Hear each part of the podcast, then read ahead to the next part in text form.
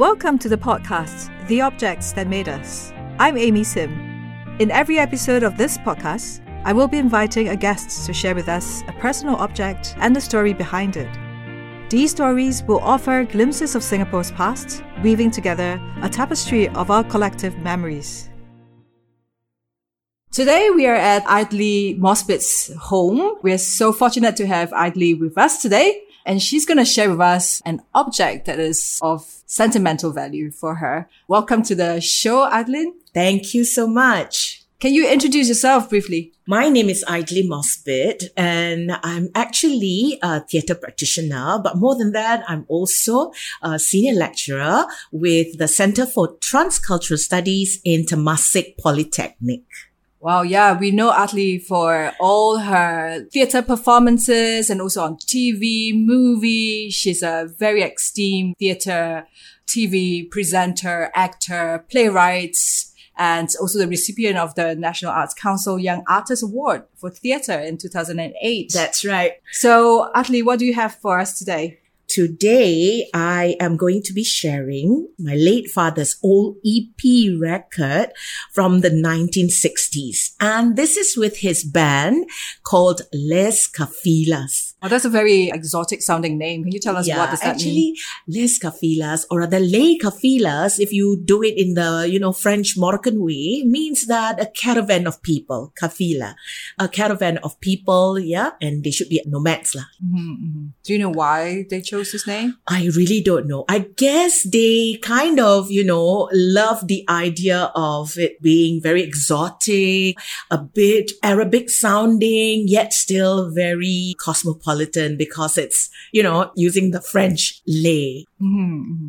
Can you tell us a little bit about your father and his passion for music? My father's name is Muhammad Saleh bin Taib. He is also known with his stage name, Saleh Mosbit.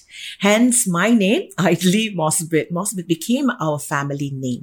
When he was younger, he was very interested in music. He became a drummer for a Pop Yeye band. Pop Yeye means like circa 1960, we have Malay boys forming up Pop Yeye bands to kind of put out Malay music, very modern Malay music, as opposed to the lagu Melayu asli that people know of, or the Malay pop that people know of. They started this brand of music called Pop Yeye. Why is it called Pop Yeye? I think, the Yeye comes from the Beatles songs, She Loves You, Yeah, Yeah, Yeah. So I guess that's the Yeye that, people remember. That's the kind of music. And it's exactly that music. When we think of Beatles pop, that's the kind of singing and the kind of music. So that's how the Malay groups call it Pop Yeye, to actually kind of brand that genre of music. That's so cute. And when did your father start to form a band and create songs? I think as early as maybe 1961, 62, he would be about 18 years old. So he had gathered some of his kampong friends. He used to live in Lorong Limau, and that's somewhere, I think, near Balestier, Wampo. That kampong is actually very multi-ethnic. And also, that's also why my father is actually very multilingual. He speaks Malay, English, a bit of Tamil, and of course, all the Chinese dialects. So this guy, my late father, could speak Hokkien, Cantonese, a bit of Mandarin, and Hakka. So there you go. It's really quite exciting for him at that point of time. So gathering some friends, they started this group. And the best part is they don't really actually started singing Malay songs. They first started doing Beatles covers. He thinks like he was going to fashion himself like, the Ringo Starr of his, who's a little bit quirky and cute. So that's how it all started. But besides being the drummer, he's also the manager of the band. I was looking through some materials and I saw that in 1961, Cliff Richard and the Shadows were performing at Gay World. And it seems like that concert was very, very influential, actually. And it was, brought this passion for forming band to heights, and lots of local young boys were really into it and starting to form lots of bands. Did you remember that? Yes, I think that's what he told me. Cliff Richard was also one of those. Besides Cliff Richard, he was very heavily influenced by Tom Jones. And then, of course, definitely big time, the Beatles, Rolling Stones. So these were the bands, but they opted for, you know, a more decent look. Beatles was kind of decent at that point of time, you know, they were all dressed in jacket suits and all. So yeah, you're right. That was the very influential time. That's also when we have bands like The Quest. And I recall my father said that The Quest came from Queenstown Technical Secondary School.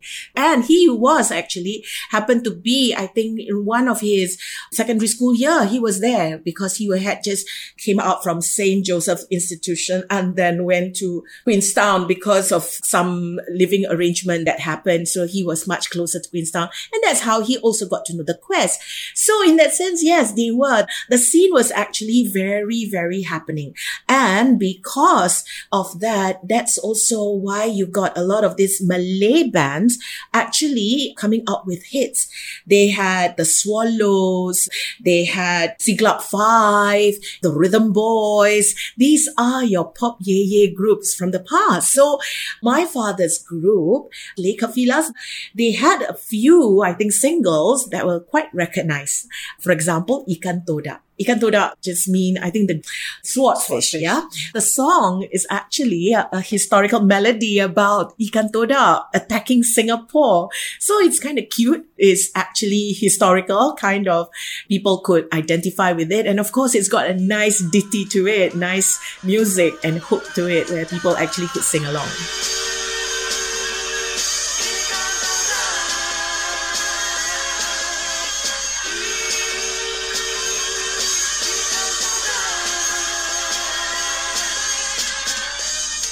So in terms of their style of their composition, their music, you said that they were influenced by Tom Jones, by the Beatles, Cliff Richard. Incorporate some of the kind of local flavors, or does it sound just like the Western music, or how was it?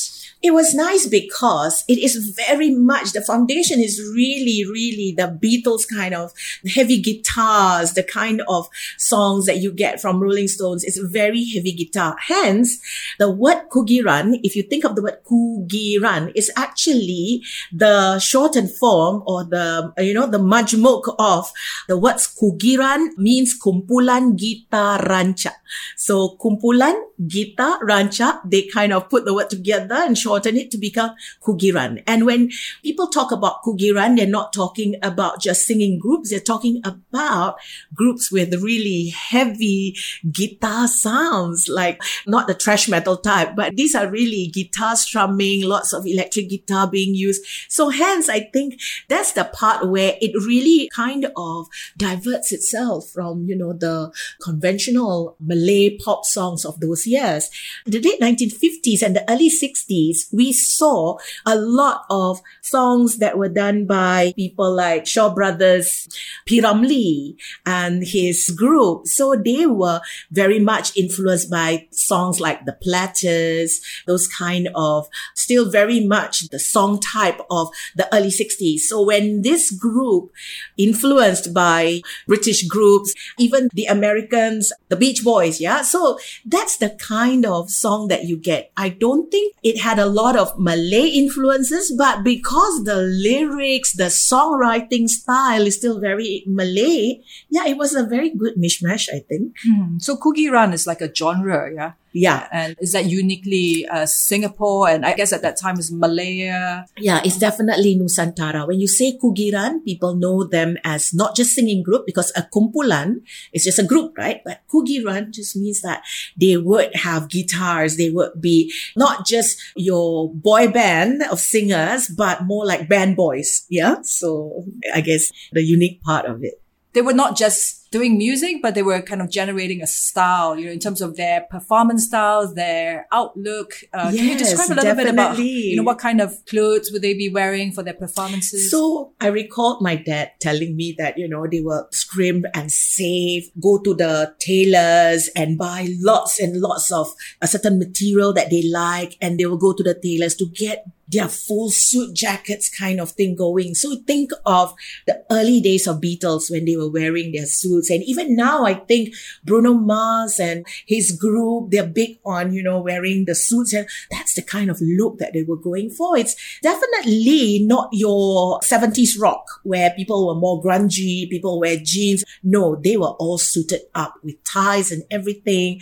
And of course, also in a way following that kind of trend, Beatles were being hounded by their groupies. Yes, those were the days when these boys, people would surround them, who would want their autographs, take photos and what have you. So there you go. It was quite a very hip and happening time, you know. But again, these are kampong boys. So you can imagine it must be quite a thing, right? To go to work in the morning and then after that, come back, shower, get ready, put on the suit and get out of your house in the evening to play at your clubs, looking all fine and dandy. So that's the kind of feel I think they would have gone through.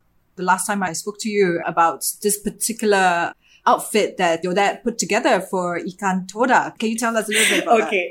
I don't know whether any one of you remember this. You must be really old to remember this. Do you remember that the Singapore 20-cent coin from yesteryear was actually the garfish or the swordfish? The 20-cent coin, the upside of the coin is actually a picture of the swordfish. So what my dad did was he created the suit and everything, but one of the things that they did was they used 20-cent coins to make buttons. They also soldered 20-cent coins together to create a belt. Okay, that was the thing that got them into the police station because you shouldn't be doing that. No, you shouldn't be doing that. That's definitely an offense to actually use our money. Money is not to be altered in any way. So that's what happened. They got called in for this very, what I would say, creative use of 20-cent coins as buttons. So they got called in into the police office and they were warned to destroy it, to make sure that they don't do that anymore. So I think that must have been quite an interesting phase of their lives. Yeah. It also shows that how resourceful they were, right? In a way, definitely. Well, I would like to think that my creative genes really came from my dad. I don't know, this kind of jackets and this kind of outfits will be the kind of thing that people will auction off if ever we can find it. I don't know where it is now, but it will be of sentimental value, definitely. 20-cent coins, as buttons.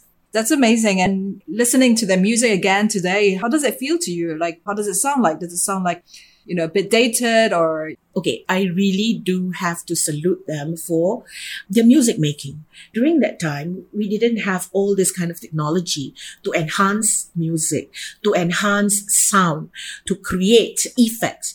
I mean, listening back to Ikan Todak now, I would say it's actually very modern. As a matter of fact, it doesn't sound very dated. I think we could easily do a remake and someone might say, wow, what an original sound. That's a very interesting way of, you know, putting music together. That's the magic of that era, I think. Their songs are actually very, very, I think, singable. The tune is great and also great writing, I think. Yeah, so I don't know whether there's anyone out there who, you know, might one day want to do a cover of that song and remaster or rearrange it to a more modern feel. I think we will find it that, that song is really still very much relevant. Yeah. And where do they perform during that time? So they started out actually more performing for weddings. Yeah. So they started out as wedding bands.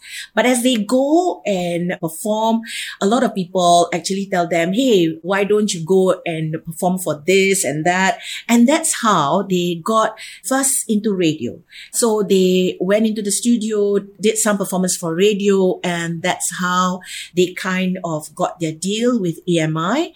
Under EMI, they have, I think, managed to come up with maybe 3 or 4 EPs, and songs like Biarlah, the Ikan Todak, and there's other songs also sung by their female lead vocalists. Yeah, so these are songs that were later became, I think, quite known amongst the Malays in Singapore, Malaysia, and Brunei, I think. Yeah. Did he perform in Malaysia as well? They did some what they call their touring show, but I don't think they did like a multi-state kind of thing. I think they did once in JB and maybe another one in Kuala Lumpur. I think they were kind of like thinking of doing, multi-state kind of, but they didn't get to it. But I guess their songs are still, I think, very much recognized in Malaysia. Yeah. How many records did they produce? Under EPs, I think they managed, about 4 of these EPs. I don't think they have a full records, but I think they released 4 EPs. Mm-hmm. Yeah. So I actually only have one that an antique collector managed to kind of save for me and pass it to me. So I feel very, very happy that I managed to at least get one. Did your father not leave all his records? Something happened in, I don't know which year was it? Was it 1967 or 1968? There was a very big flood in Singapore and all his music records were gone. During that point of time, a lot of photos, a lot of documentation, clothes, records that were swept away by the flood. And at that point, he has already kind of stopped playing music.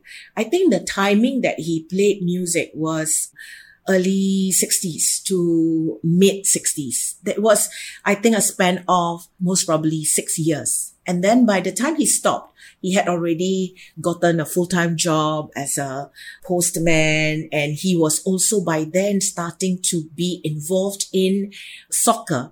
He's actually a very well-rounded person. As much as he plays music, he's got his job, and of course, he also does sports. So he is actually a certified coach and referee with the Football Association of Singapore. So yeah, by then, he had already stopped playing music. And when all those things, all the paraphernalia got missing, I think for him it's like, oh, okay, that's the past that I have left behind anyway. So all that we had left when I was growing up as a first child, he made me listen to all this, his Beatles, his Rolling Stones, and music that he was very influenced by. So the only time I get to listen to the songs is when last time when we had radio shows where we could ask the DJ to play, can I request a song? I would like this song from this group. That was actually the only time we could get his song played and, we get to listen to. So it's only in the later years when we had YouTube, when we had, I don't know whether you remember VHS, we could actually record them. So when we have those shows, that's when we record them and we get to hear, that's that song, that is that song, being sung by the singer Hasna Harun. So that's the kind of thing that we had. So only now it's been much easier to actually kind of go to YouTube and pull out some of his songs and listen to them again. Oh, that's really interesting. So your dad never talked about those days when he was like a celebrity, those touring days, performing days. He actually downplayed it very, very well. What he has done is he will tell us his adventures, his stories. For example, one of the song, I remember this very clearly. He said, you can copy somebody's song, but remember, do not go beyond 8 bars. Then I was like, Dad, that's plagiarizing. And I said, no, it's not plagiarizing. We are taking sampling, right? So he said, don't go beyond 8 bars. So what do you mean? Okay, listen to this song.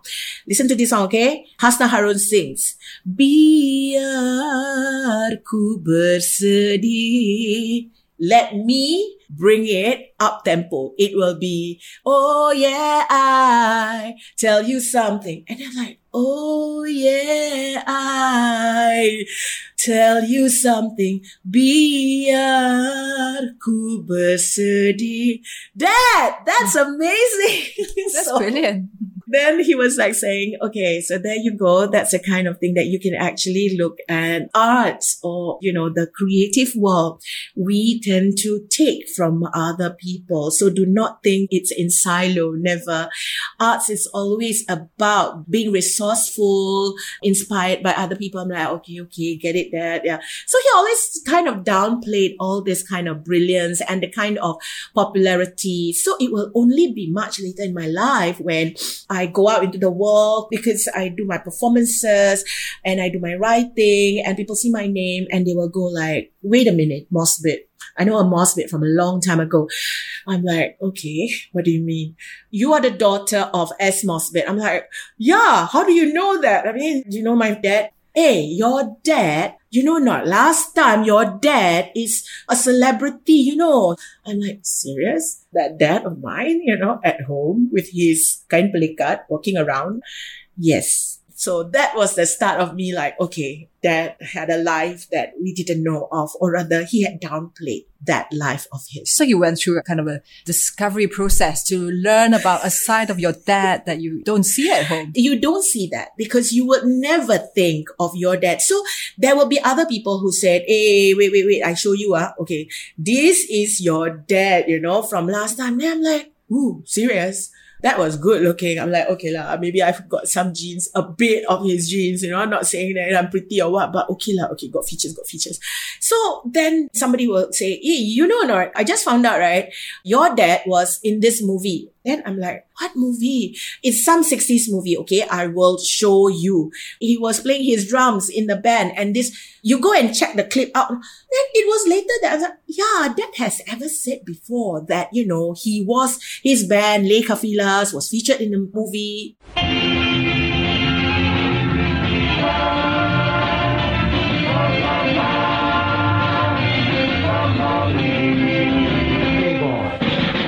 It's something that, you know, you kind of heard about it and you think like, really, whatever. But when actually someone else tells you and you actually see the actual footage, then I'm like, wow.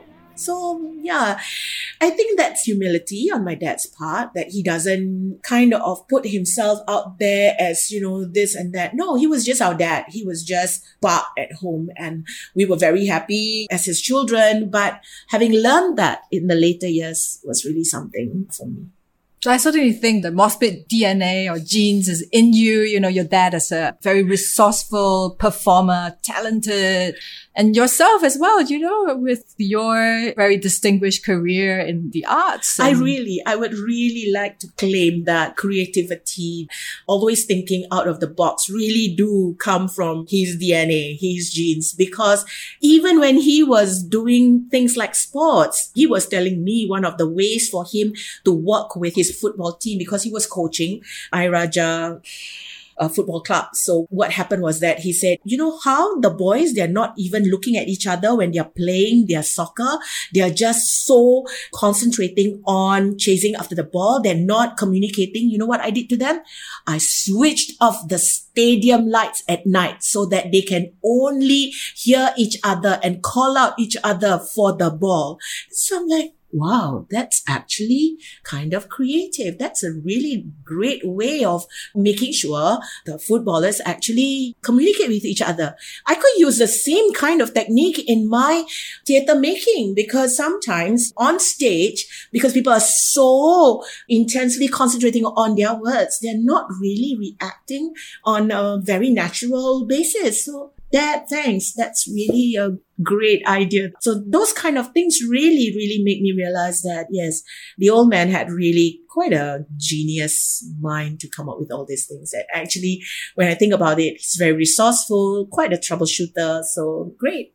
And how did your dad think about you going into theatre and performing arts? Did he encourage that? Oh my God. There were like, I think a few years in my life where my mom stopped talking to me because Dad was always on my side, encouraging me to do whatever I wanted to do. Because when I told him, you know, Dad, you know what? I didn't get a place in NUS. I opted to do theatre in NUS. I didn't get a place there. Then I told him, you know what? Maybe that I think, right, they don't deserve me. I need to be somewhere else. I need to learn theatre somewhere else. Dad, can I choose to go overseas?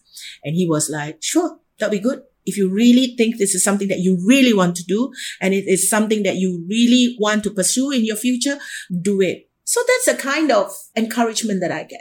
And Mom was always like, oh, your daddy's girl. Dad is always going to, you know, give in to whatever you want. So for many years, whenever I say, Ma, can I do this or that? No, you don't talk to me. Please ask your dad. Ask him, because, you know, he will be the best person. So for a while, she was just very, very salty about the fact that I could, I was the first child. I guess I had a lot of leeway for that matter. That was always encouraging. And I think Dad saw that I could carry a tune. I could, you know, perform on stage. And he saw that very early on, as early as maybe 11, 12. You know what Dad will do? Every Christmas, right, there will be Christmas parties all over Singapore in the community centers, right? So, you know what my dad will do? Maybe, you know, that time he thinks of me like Beyonce or something like that. He will like, okay, so you got your Christmas song ready? So I said, yeah. I always sing Rudolph, what? You know, so I said, okay, Rudolph the Red-Nosed Reindeer. Okay, we're going to pay $2. Then you will go to this party. And then at the party, you're going to sign in for the talent time. So I said, sure. Okay, let's do that. So I did that. That few weekends when they had all the Christmas parties, I will be there and I will sing my rendition of Rudolph the Red-Nosed Reindeer. And every time get number one and get all these prizes, book prizes, and also, you know, some cash money.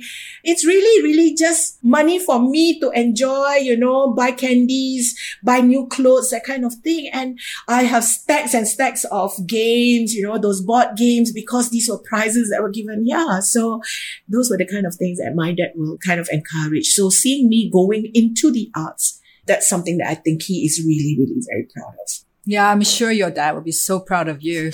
And, you know, even though that he's not performing, he stopped his music career, I think he continued to sow that seed in you and to see you blossom in the arts. Mm. Thank you so much, Aidli, for sharing your story with us today. Thank you, Amy, for having me here. The Objects That Made Us is produced and hosted by Amy Sim and Yap Xiao Chong. Music and sound design by Manjik Tan. Translated by Lim Wan Wen and Lim Hui Sin. This podcast is made possible with the support of the National Heritage Board. Thank you for listening.